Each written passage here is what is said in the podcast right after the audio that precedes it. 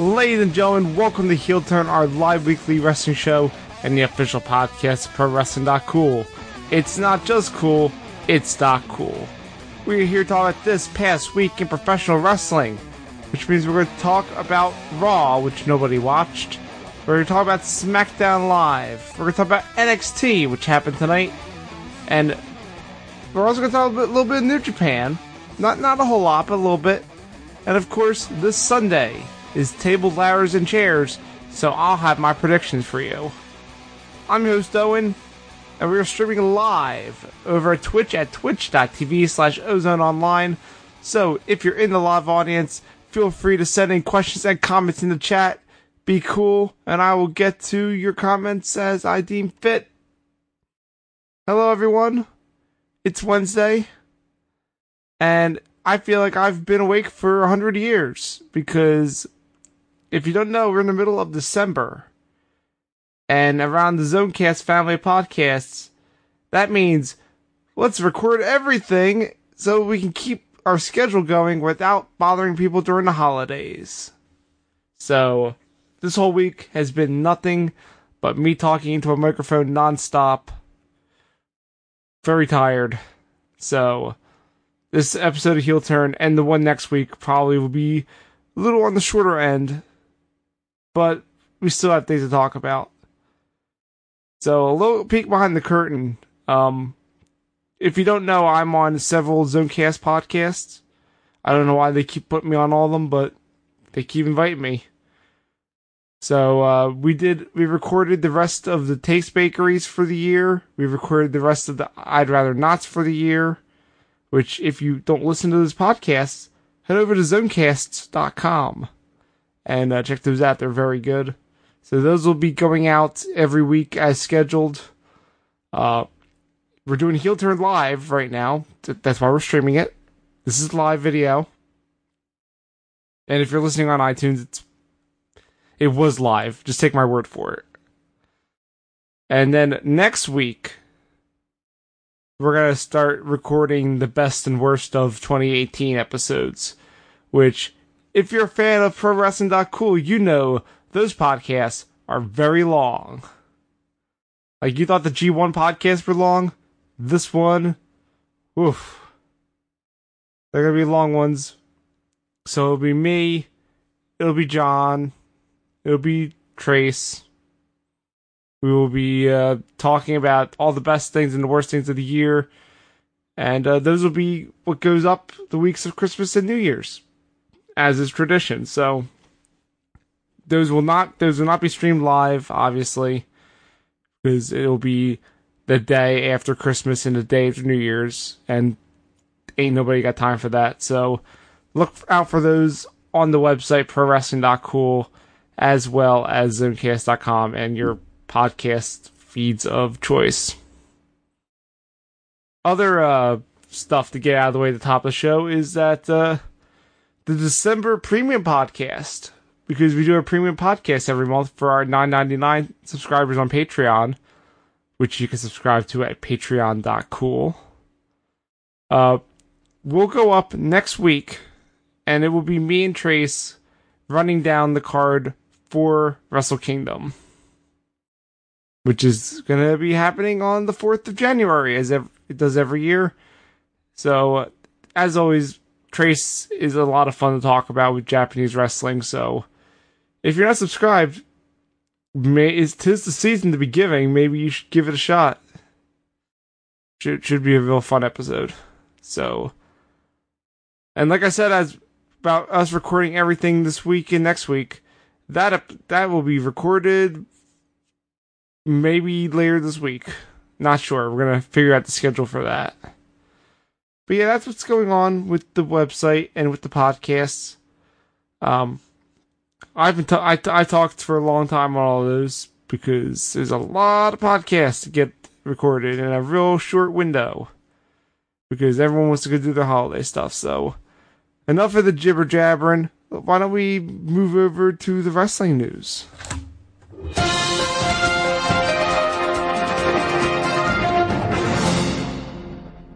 The first topic is that Ric Flair apparently is cleared to take bumps. 69-year-old Ric Flair telling people, yeah, I can fall down in the ring now. What? No, who's asking for this? No, you nearly died recently. I know you want to be healthy and all that shit, but you're a very old man. Don't. Yeah, he was on some radio show and he was talking about how it's cool to, you know, get back fit and everything and be able to take bumps in the ring, and apparently he can now, so don't, Rick. Don't. No one needs to see that. Unless it's Becky Lynch kicking her ass for that time where you sexually assaulted her in kayfabe. And then, yeah, maybe take that bump, but since she's the man now. But, yeah, I don't know who's asking to see Ric Flair take a bump in the ring. It's clearly not me. The other news we got this week is that favorite of the show, Dakota Kai. I always speak highly of her. I love her kicks and her whole Kiwi thing going on there. But yeah, over the weekend she got injured because everyone gets injured and we can't have nice things. So yeah, unfortunately she suffered they believe it's a torn ACL and during a live event in Green Bay. So she had to be helped to the back. And no official word on how serious the injury is, but if it is actually like a really serious ACL tear, she could be out like 9 months, which means she's going to miss this whole big push they had set for her, and she's going to miss TakeOver New York. That's what it's called, TakeOver New York. And that sucks. Dakota Kai's great. She deserves all the best, so sending out positive vibes to her. Hope she feels better. Hope it's not as serious as they think it is. Because, you know, after Tegan Knox went down, now she's going down with an injury. Come on. Killing me here. And the last bit of news, which I kind of mentioned off the top of the show, they announced the full card for Wrestle Kingdom 13. Which should be an interesting show. I'm not going to go into details about the card because premium subscribers will hear me and Trace run down the entire thing. But the important things to note are there's no, Wrestle Kingdom Rumble or New Japan Rumble or whatever they call it. It's going to be a gauntlet to determine a number of contenders for the never open weight 6-man tag. The opening match of the show is apparently going to be Ibushi going after the never openweight title with Will Ospreay, and Jericho's fighting Naito again because that's what everybody wants. I don't know. I've been harsh on Jericho since his match with Evil was a real bummer, so maybe he'll step it up for Wrestle Kingdom. Maybe him and Naito will just have another match full of bullshit like they did last time. We'll see.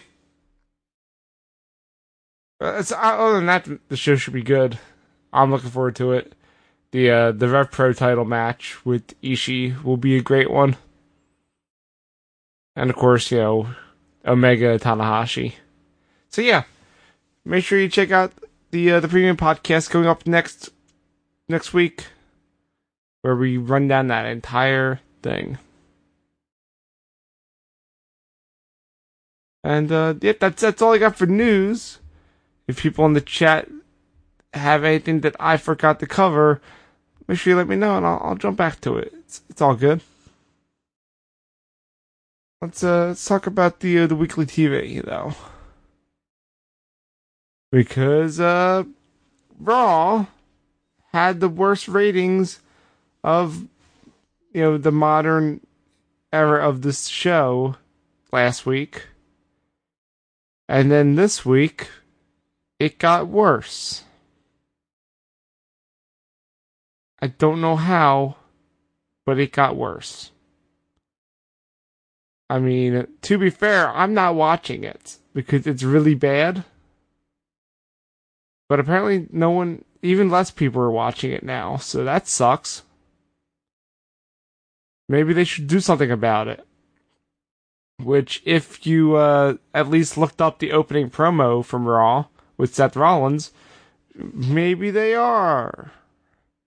Because Rollins straight up talks to Baron Corbin, and by that, I think he's talking to the writers. Saying, yo, Raw sucks.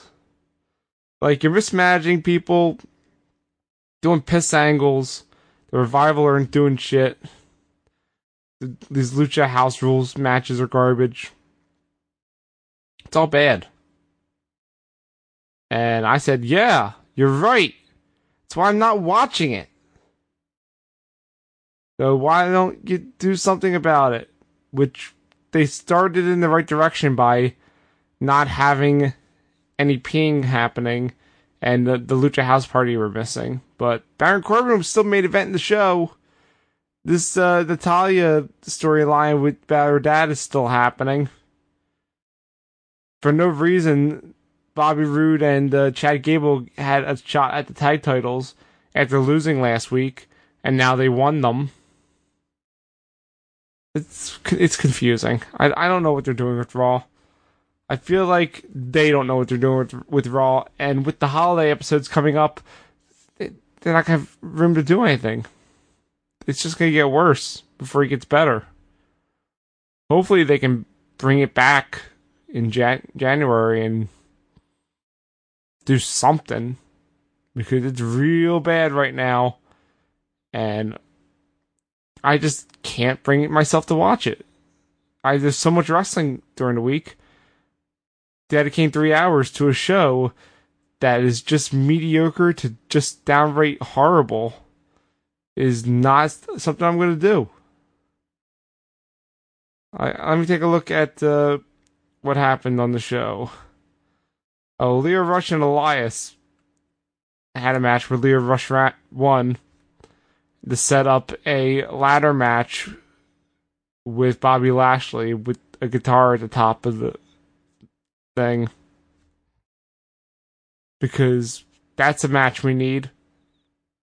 A lot of the matches that Raw have for TLC on Sunday are a bunch of, I don't know why we need this. SmackDown could use these.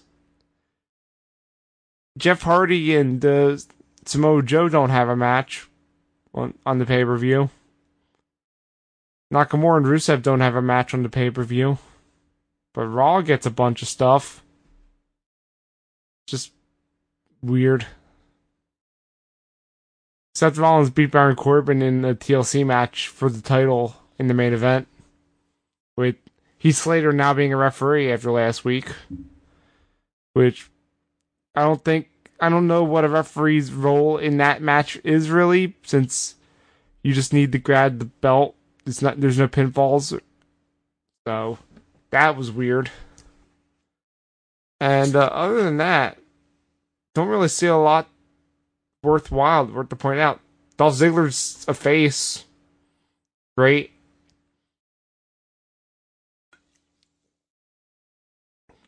Who cares? Bayley and Alicia Fox had a match to set up their mixed match challenge thing, which I guess I should talk about the MMC while we're here, since clearly there's nothing worthwhile to talk about with Raw. But yeah, the semifinals, aka the finals for the Raw and SmackDown block, were this Tuesday, and weirdly enough, the teams with people in matches elsewhere on the card didn't make it. Who could have seen that coming? Bunch of comedy teams are gonna fight in the finals that kept losing constantly at the beginning of the show, then somehow started winning. So it's going to be Jinder Mahal and Alicia Fox taking on R-Truth and Carmella in the finals. Who could have seen that coming from the beginning? Because I honestly could not. This is weird. But to be fair, the whole MMC was weird.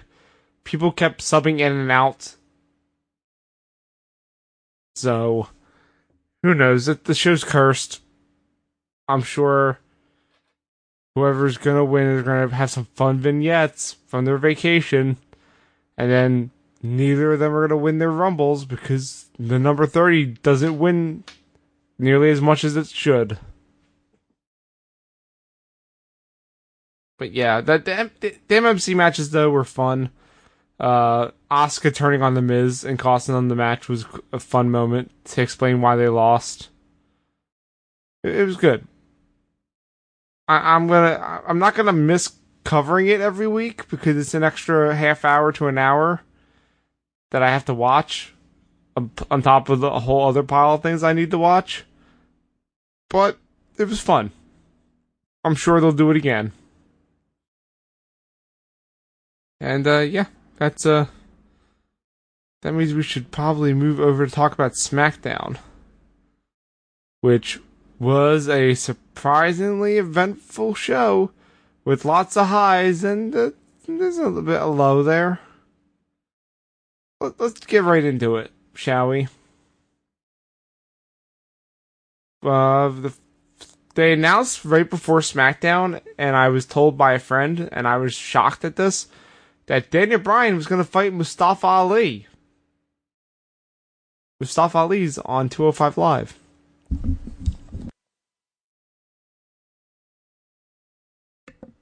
So, he's technically on the Raw roster.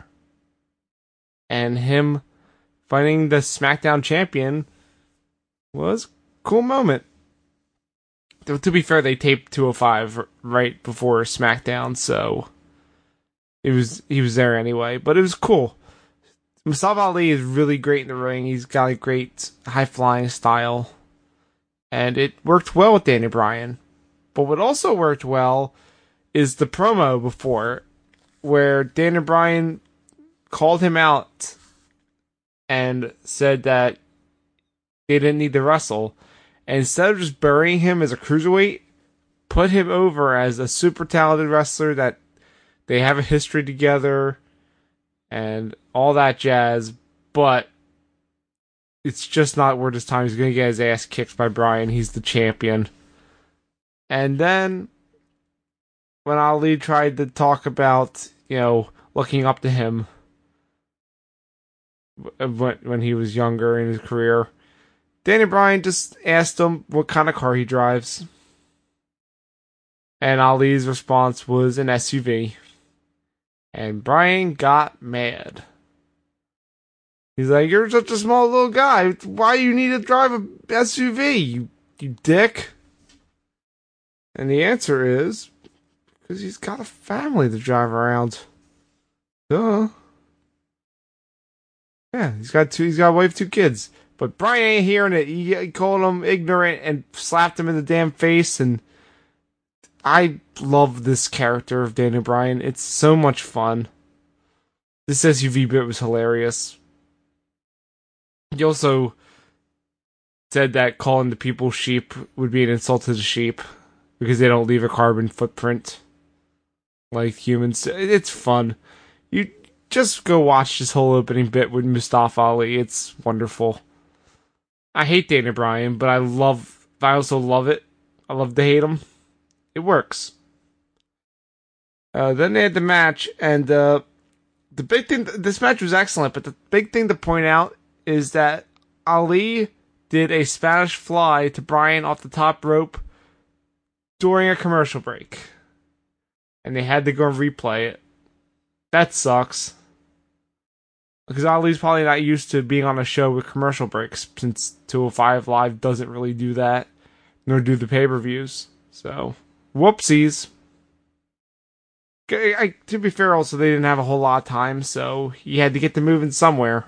And unfortunately, it was during a commercial break. But of course, Daniel Bryan picked up the win because he's the WWE champion. That was a great little warm-up match before his big match with Styles on Sunday. After that, we had the second ever SmackDown Live rap battle between The Bar and The Usos, with The New Day as the hosts. And here's a weird thing. I went to watch this on Hulu to, gather my notes together this morning. And The Bar's rap was missing. They cut it out. And I had to go on YouTube and watch it. But, yeah, it wasn't bad. I thought it was fun. I'm guessing the issue is that because they did a parody of Ice Ice Baby, I call it Ice Ice Shamey, something about music rates or something, I don't know. I thought parody law would protect them, but apparently not. Remember when the New Day did a Jay-Z rap, and they got that cut from a SummerSlam, so music licensing's weird.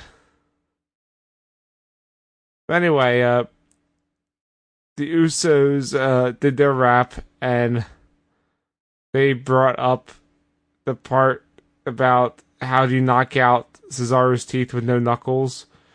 We're going to go talk to our buddy the Turnbuckle. And they just do a whole rap talking to the Turnbuckle about knocking Cesaro's teeth out. It's really funny. This is really good. The rap, this wasn't nearly as good as the first rap battle, but it was still a lot of fun, and I'm glad they did it. And it ended with the Bar attacking everyone, because they're assholes. And it was weird on the Hulu cut, because it looks like they just attacked the Usos without rapping, so who knows. Yeah.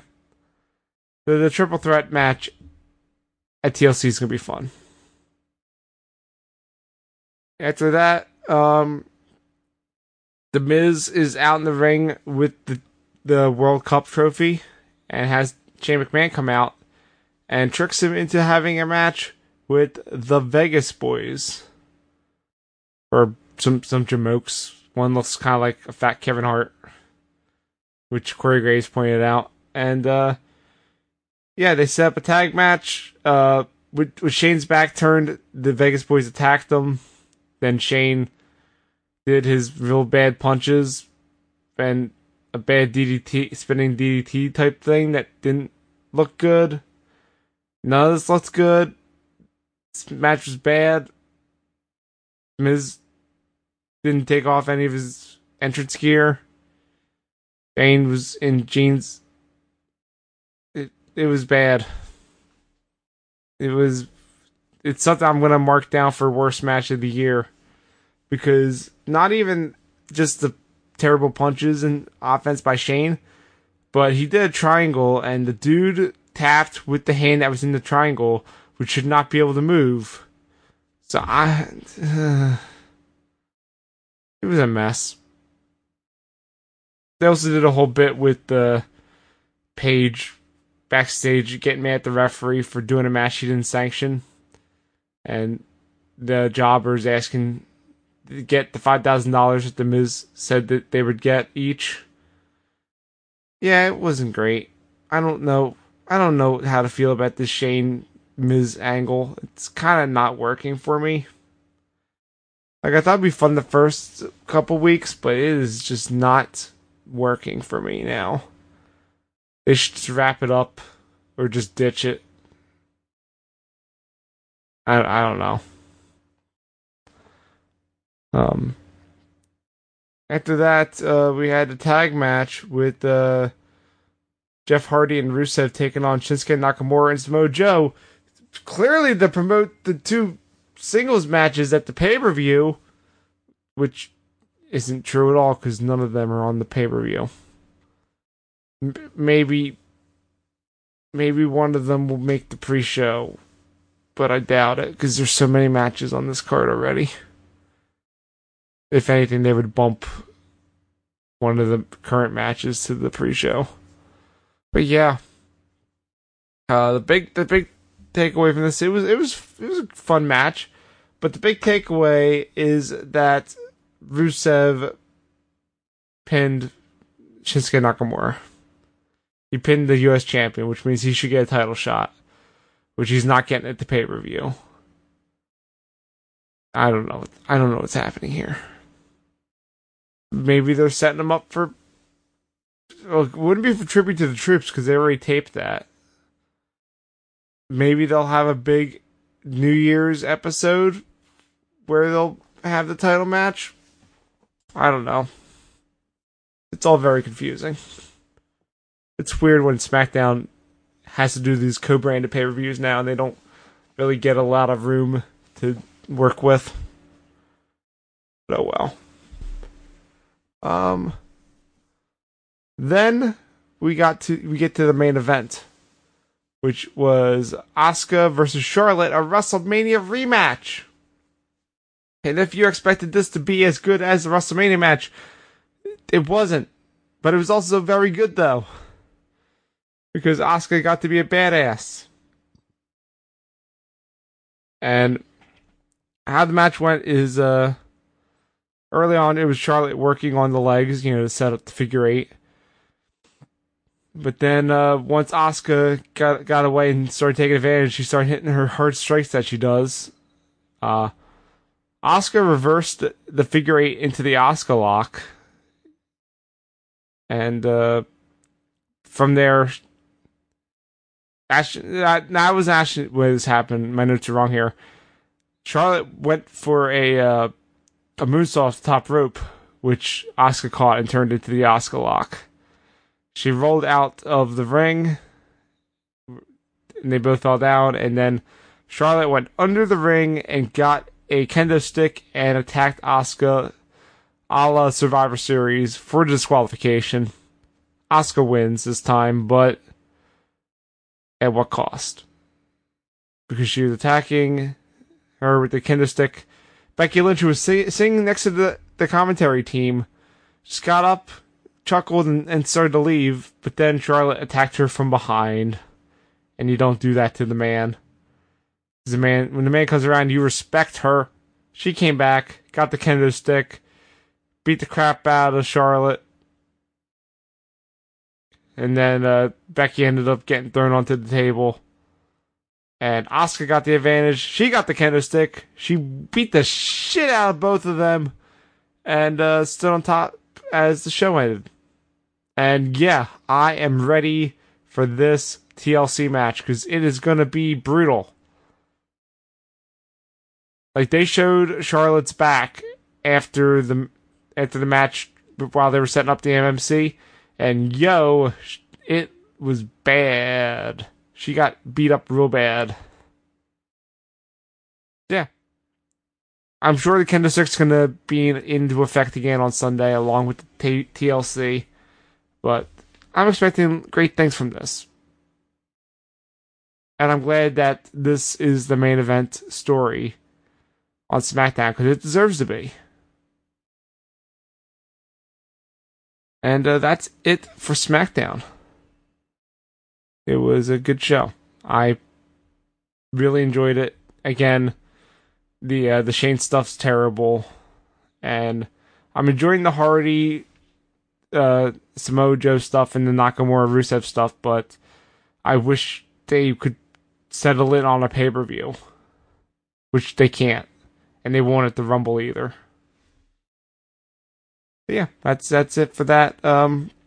Let's move over to NXT, because NXT also happened today, and it was a pretty solid episode, if I do say so. So we kick off with Bobby Fish versus EC3. Undisputed Era comes out first, and Cole cuts a promo talking about how in 2008, EC3 came to NXT trying to elevate his career, but with a steel chair, the Undisputed Era taught him that NXT is their territory, and the show and the takeovers all revolve around them. This is the beginning of a decade of dominance for them. EC3 comes out, and it's an EC3 match, which means it's fine. It's fine. Where we go is that Fish hits a sick chop block to the injured knee, and that becomes the story of the match, is working on the knee. Undisputed Era keeps getting on the apron to cause a distraction, which allows Bobby Fish again to attack the knee. But then finally what happens is that Fish tries to go for the knee again for like a heel hook or like a knee lock, and EC3 reverses it into a roll-up and gets the surprise victory. But of course, Undisputed Era is around the ring, so they attack. But the odds get even up by heavy machinery running out, shirtless and with jeans on for some reason. But yeah, they helped EC3 take them away and beat them up, and I'm guessing that's going to be a 6-person tag coming up, which I'm all for. I love heavy machinery. Just wish they weren't associated with EC3, who I don't care about. We get an interview outside with Dakota Kai and Io Shirai, and they want the 2 horsewomen next week in the tag match. We'll get a response later in the show. Player 1 and Player 2, a.k.a. Oney Lorcan and Danny Burch, took on the Mighty as a bit of retribution from that weird San Jose house show episode we had a few weeks ago. Right from the get-go, Lorcan just flies over the top rope and wipes out the Mighty on the ramp, and this match just goes fast and doesn't take the foot off the gas. After that, I point out the speed. Then I wrote, I just noticed that when Lorcan and Burch tag, they do the 1 and 2 hand signals. And that's cool. I like that.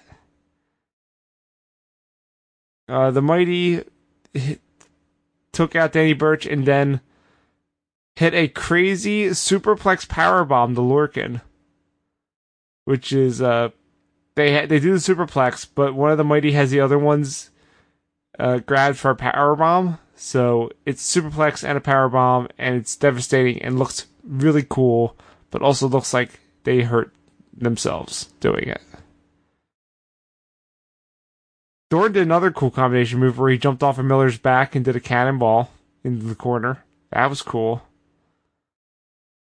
Lorcan hit the slap chops he does on both members of the Mighty. But then eventually the Mighty start double teaming, doing that to him until he ducks, and they accidentally take each other out.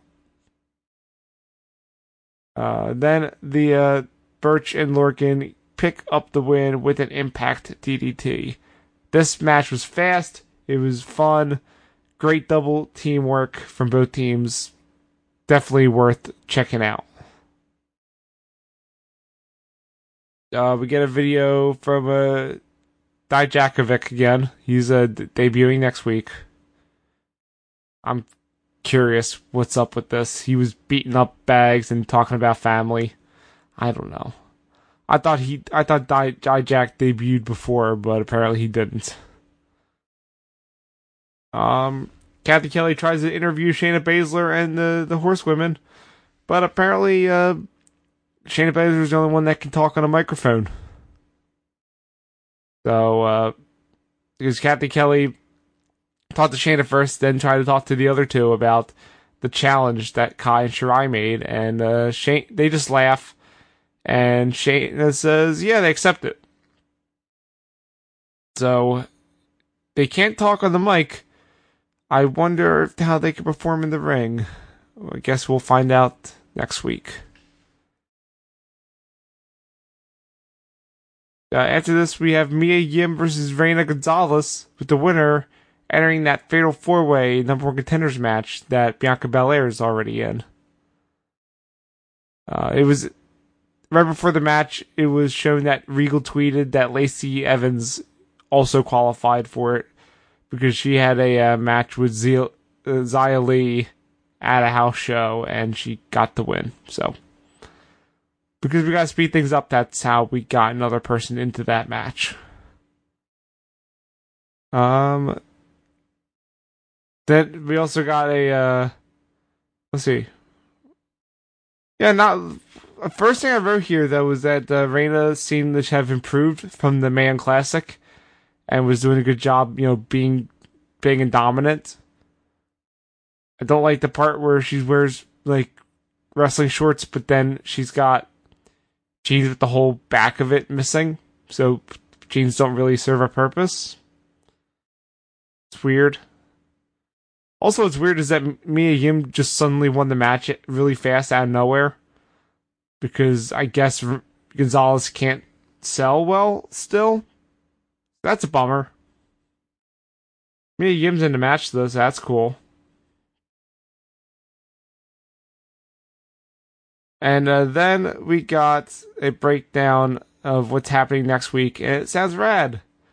We're getting at the Horsewomen versus Kai and Shirai match, and we're getting Johnny Gargano versus Aleister Black in a steel cage, which we had promos from those two about that during the show, but you know it's not worth recapping. They're gonna beat each other up. Then we get to the main event. And the main event is Ricochet having an open challenge for the North American Championship. And Morrow had been talking on all episode about William Regal finding him a special opponent for this. And, you know, since it's the holiday season, giving a gift to the NXT universe. And boy, was it a good gift, because it was a returning Tyler Breeze who was treated seriously. It was excellent. Really missed him. Has regular entrance, minus the selfie stick, his old music. It was very good. The crowd instantly chants Breeze is gorgeous. And, yeah. I didn't really write any of the spots from this match, because there were some great spots in it, but this is a match that I just wanted to enjoy. And I highly recommend that you also watch, because Tyler Breeze got to actually wrestle a match and be treated like a serious threat, and it was excellent. Don't know if you noticed, Tyler Breeze, really good wrestler, not just a weird comedy guy like he's been on the main roster. And they even point out the accolades that he fought Jushin Thunder Liger at a show I was at. He fought Finn Balor. You know, he's fought everybody and nearly beat them. And yeah, Tyler Breeze is legit great, and it was great to see him in his former glory, even for one night. But of course, because he's not staying in NXT, he lost, because Ricochet hit a cross-legged Michinoku driver, and yeah, it was a great match. Go watch it. I'm not recapping it. Just go watch it. It's great. He had a supermodel kick. He's hit his old moves. He does the thing in the corner. Like, Tyler Breeze was in his element, and the crowd and myself were loving it. I wish he would stay, but he can't. He has to go back to his home planet of main event. That's where he lives now.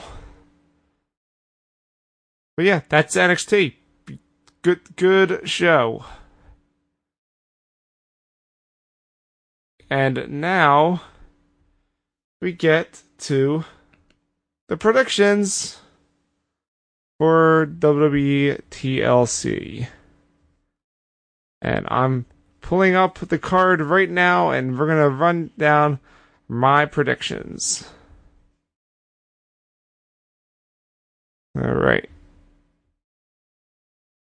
Look here. All right. So what we got here is 12 matches. Really? 12 matches. That's so much. Okay. Let's go. Let's do it. The MMC finals, where the winner will receive the 30th entrant in their Rumbles and a all expenses paid vacation. The Fabulous Truth, R-Truth and Carmella versus Mahalisha, which is Jinder Mahal and Alicia Fox. And my prediction, it's obviously going to be Truth and Carmella. I mean, come on.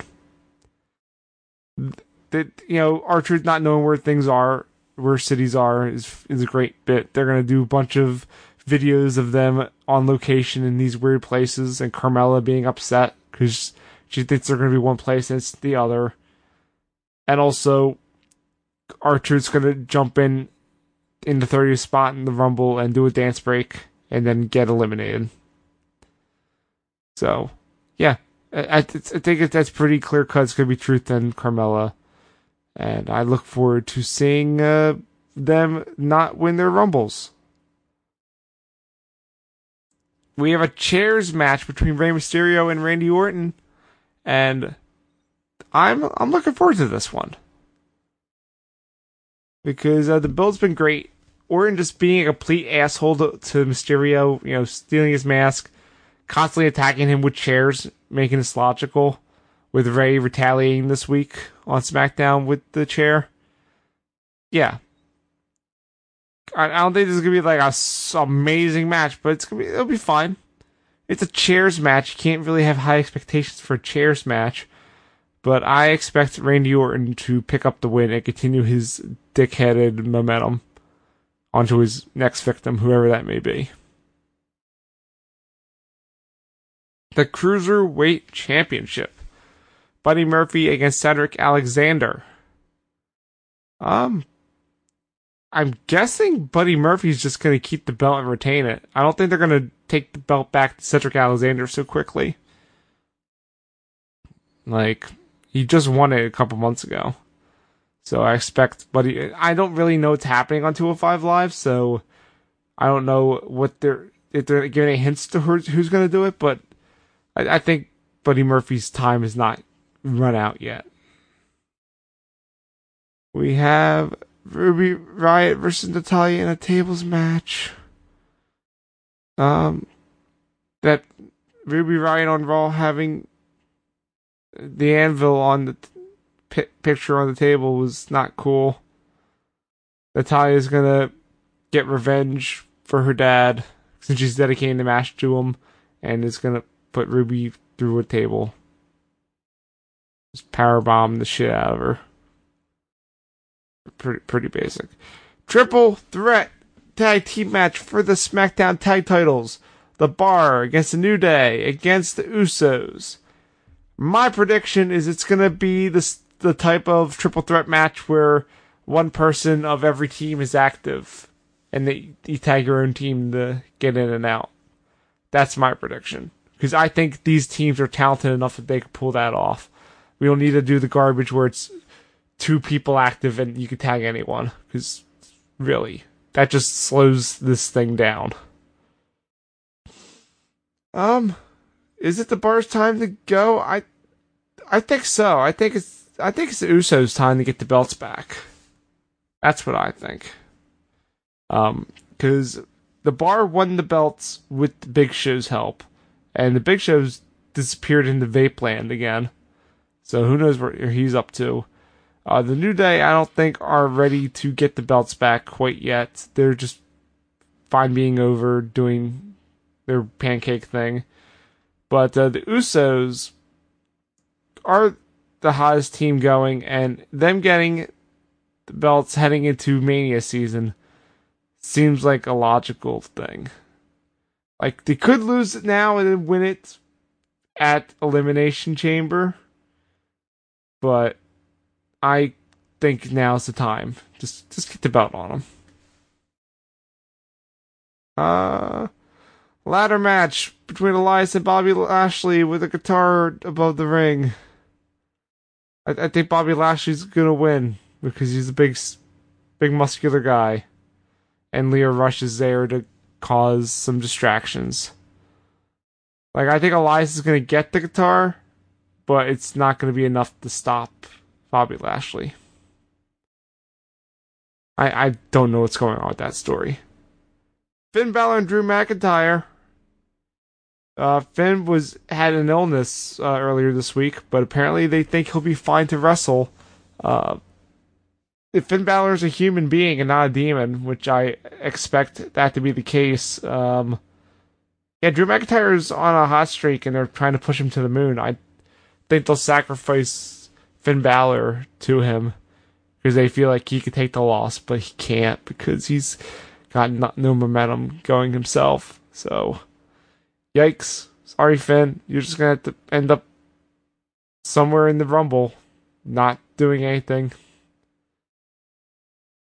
Now, if he was a demon in the Rumble, that would be cool. But I don't see that happening. Triple threat TLC match for the women's title, which I'm going to throw it out there. I think it's going to be the main event. I really think this will be the main event of the show. I don't know why it's listed so low, but it's between Becky Lynch, Charlotte Flair, and Asuka. Don't you dare take the belt away from the man. Not at this point. I love Asuka. I think it'd be great if she won the belt. I want Charlotte Flair as far away from the belt as possible right now. It's got to be the man. She's the most over person in the entire company. Like, come on. But I mean, the match is gonna be excellent. I think give these women like with 12 matches, I don't know if they can give them like a half hour, but they should. Because they will beat the shit out of each other and put it all on the line because they are crazy. And if that ending of SmackDown didn't indicate it to you, they're willing to sacrifice their bodies to get this thing over. But yeah, Becky's going to win. Because the man, when the man comes and rolls in, you better respect. You better put respect on her name. Daniel Bryan and AJ Styles for the WWE Championship. This new Daniel Bryan's got so much momentum going for him, and Styles is currently in the process of lightening up his schedule, so I think it's clear that Daniel Bryan's going to win, but of course he's going to do nefarious things to win again. He's probably going to try to low blow him. That's not going to work. So he's going to have to like grab the tights or something.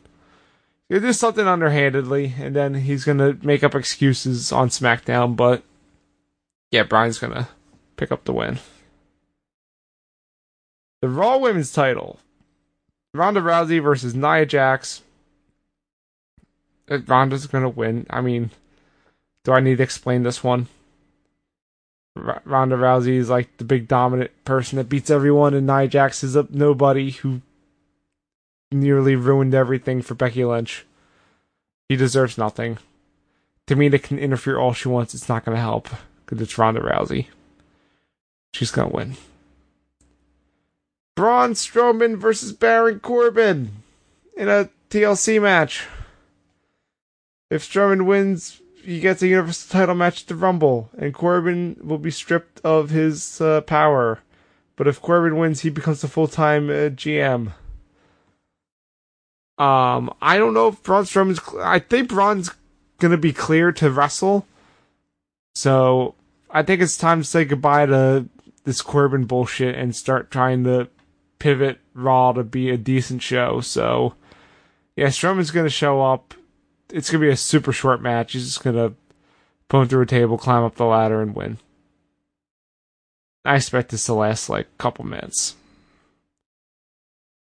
And then, finally, Intercontinental title, Seth Rollins against Dean Ambrose.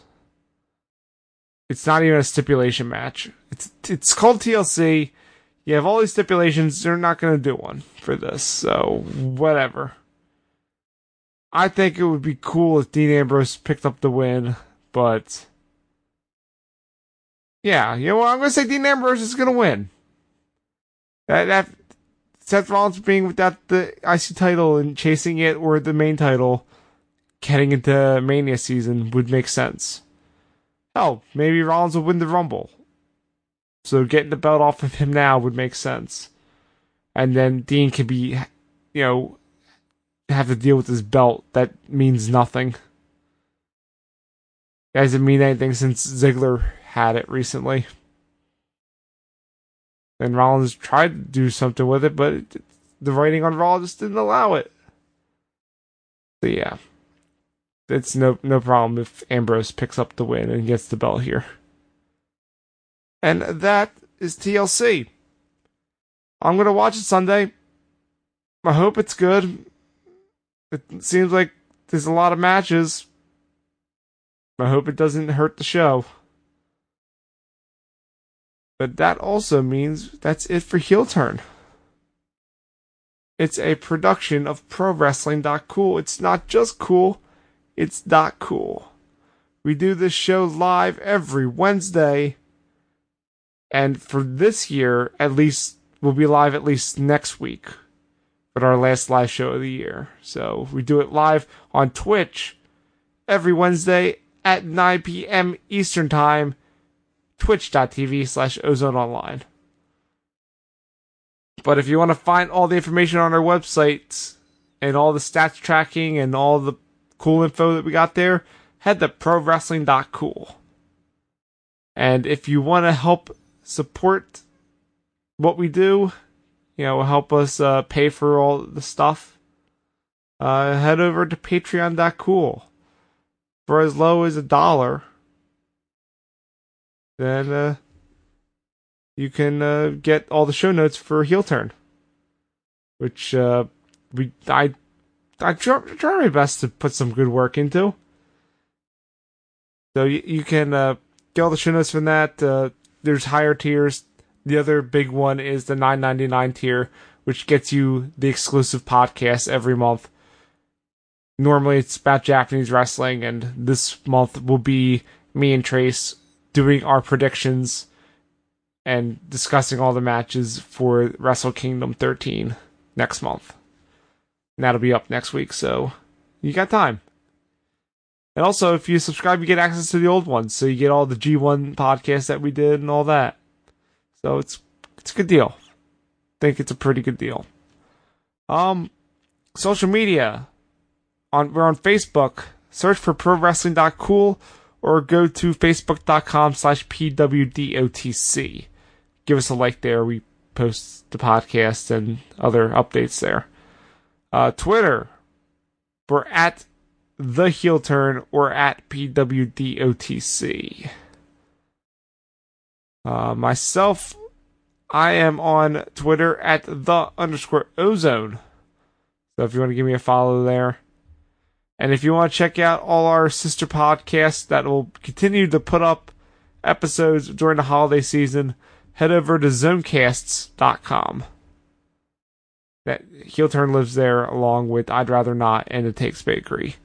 It's a wonderful cacophony of podcasts. But yeah, that's it. I think I've talked enough, despite the fact that I've got more stuff to record this week.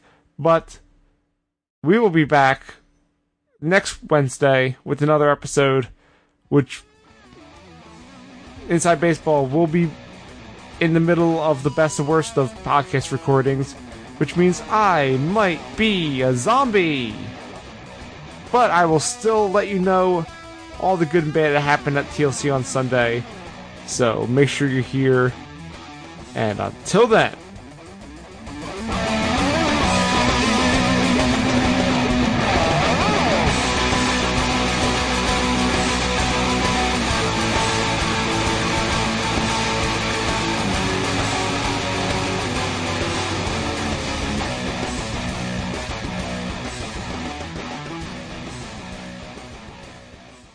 this podcast is a part of the Zonecast Network, produced and edited by Owen Douglas. Find more of our shows at zonecast.com.